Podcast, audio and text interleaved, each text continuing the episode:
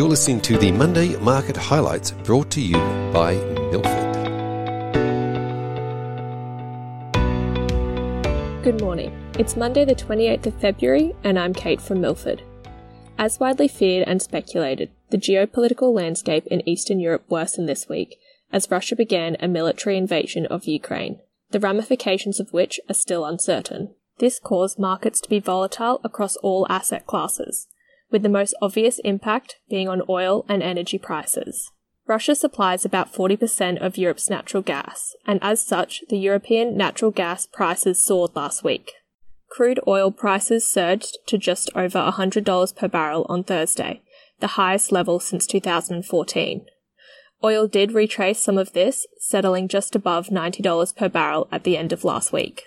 US President Joe Biden announced the US would release more crude oil from its strategic reserves in hopes to alleviate some pricing pressure. Gold prices also surged above $1,096 per ounce, given gold is considered a safe haven for investors and hence is attractive in uncertain times. Following the news on Thursday, the Nasdaq experienced a large intraday move after being down 3.4% early in the session and finishing up 3.3%. Friday's session saw most indices on the back foot again with the Dow, S&P 500 and Nasdaq all off by about 0.8% in the morning, but all climbed throughout the day and closed up between 1.5 and 2.5%. Staying in the US, the core PCE price index print for January was 5.2%, which was 0.1% above expectations. This is the preferred measure of inflation for the Federal Reserve and is another data point that suggests inflation is a lot stickier than many market participants anticipated. Moving closer to home, the RBNZ hiked their cash rate by 25 basis points, bringing it to 1%. In Australia, the wage price index rose in line with expectations, but was still short of the level required for a hawkish RBA. Interestingly, total wages, including bonuses, was strong, indicating companies are likely paying bonuses to attract and retain staff, further evidence of a tight labour market. Turning to equity news, it was another busy week in reporting season, with 95% of ASX companies having now reported results for the December half. On balance, earnings across the market have been above analyst expectations, with the median company beating consensus at the NPAT line by 0.7%. This has been largely driven by the financials and energy sectors. Beats have outnumbered misses by a ratio of 4 to 3, despite the complex operating environment many companies have faced during the reporting period. Supply chain and labour constraints have been the prominent headwinds called out. Rio Tinto reported record annual profit, with underlying earnings up 72% year on year, driven by strong metal prices.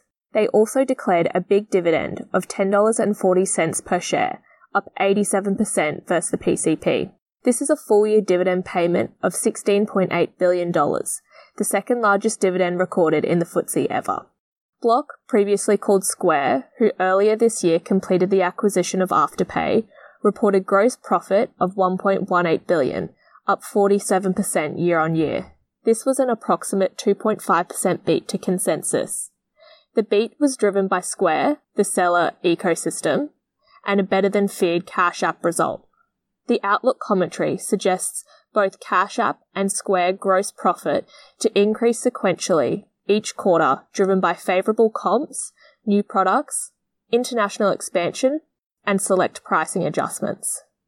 The better than expected result and outlook commentary drove a meaningful rally in the share price, closing up 32.5% on Friday.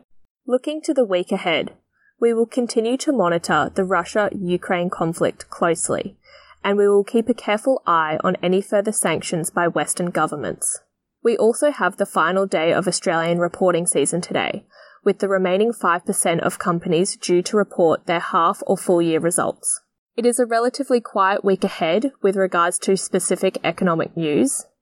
In Australia, the RBA press conference will be held on Tuesday to announce their decision on the official interest rate, which is expected to remain unchanged at 0.1%. Finally, we can expect the euro area inflation rate print for February, where inflation is forecast to rise by 0.1%. Thanks for listening, and we'll see you next week.